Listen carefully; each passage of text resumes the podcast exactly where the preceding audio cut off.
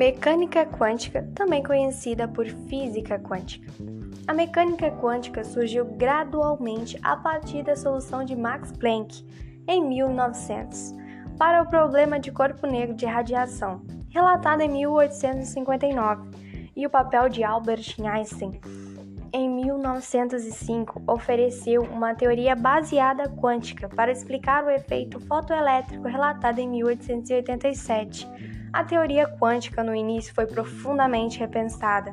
Em meados da década de 1920, seguido por nomes importantes como Planck, de Broglie e Einstein.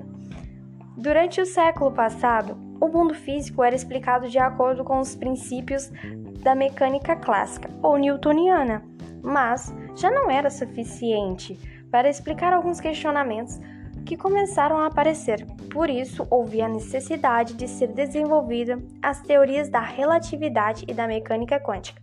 Ah, a teoria da relatividade é aquela que descreve a física de objetos mais maciços e de alta velocidade. Já a mecânica quântica, diferentemente, é o ramo da física que estuda os objetos em escala muito pequena e a física moderna é denominada pelos seus conceitos. Princípio da mecânica quântica: as partículas são ondas e vice-versa, ou seja, as ondas são partículas.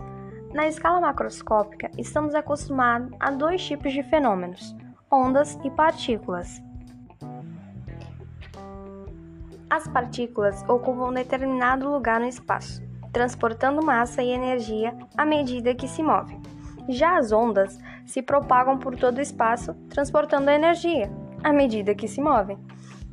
A física quântica está ao nosso redor e determina tudo sobre o mundo em que vivemos. Ah, quer um exemplo? O brilho vermelho do metal ao ser derretido. O Sol é alimentado pela física quântica. O tunelamento é o efeito quântico. O Sol não seria capaz de fundir o hidrogênio e o hélio, produzindo a luz que permite a vida na Terra. Os chips de silício contêm milhões de pequenos transitores, ou seja, muito da tecnologia atual existe graças à mecânica quântica.